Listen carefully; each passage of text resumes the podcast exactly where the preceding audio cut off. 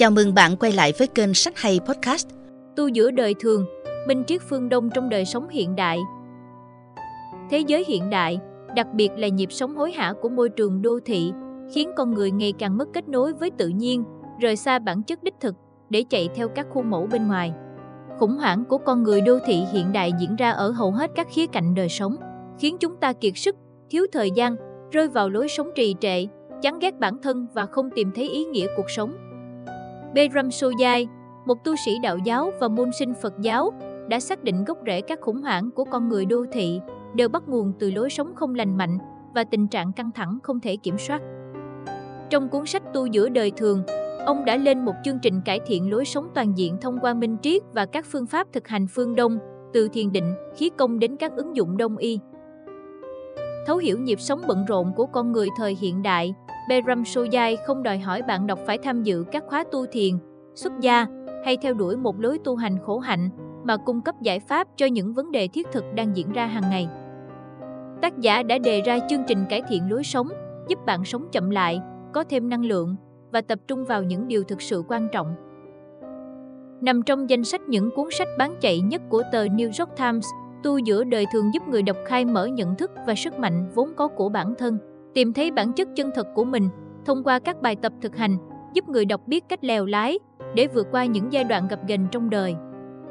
Những đúc kết đầy minh triết từ kho tàng trí tuệ phương Đông và các bài tập thực hành vô giá của ông nhằm giúp mỗi người tìm được sự bình an và trật tự ngay trong thế giới mà họ đang sống.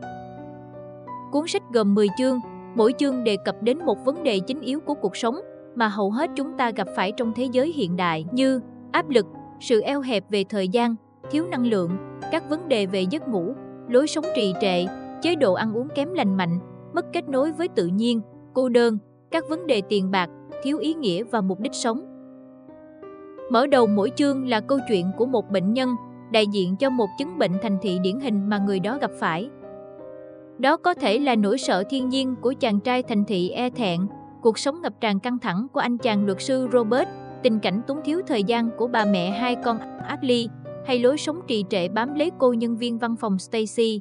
Những trường hợp này được tác giả chọn lọc cẩn thận trong hàng nghìn buổi gặp gỡ giữa ông với các bệnh nhân suốt nhiều năm qua, với kiến thức chuyên môn của một bác sĩ và sự thông tuệ của một tu sĩ. Mỗi một chương, tác giả đều nêu vấn đề, giúp người đọc nhận diện bản chất của tình huống và phân tích nó theo những góc nhìn mới mẻ.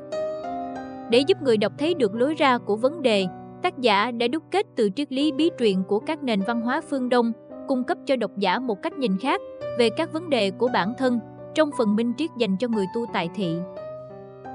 Behram Soyai cũng giới thiệu các phương pháp thực hành phương Đông, đúc kết từ kho tàng trí tuệ cổ xưa và những truyền thống lâu đời. Những phương pháp thực hành đã được chứng nghiệm là đơn giản, tao nhã và có hiệu quả đối với con người hàng ngàn năm qua.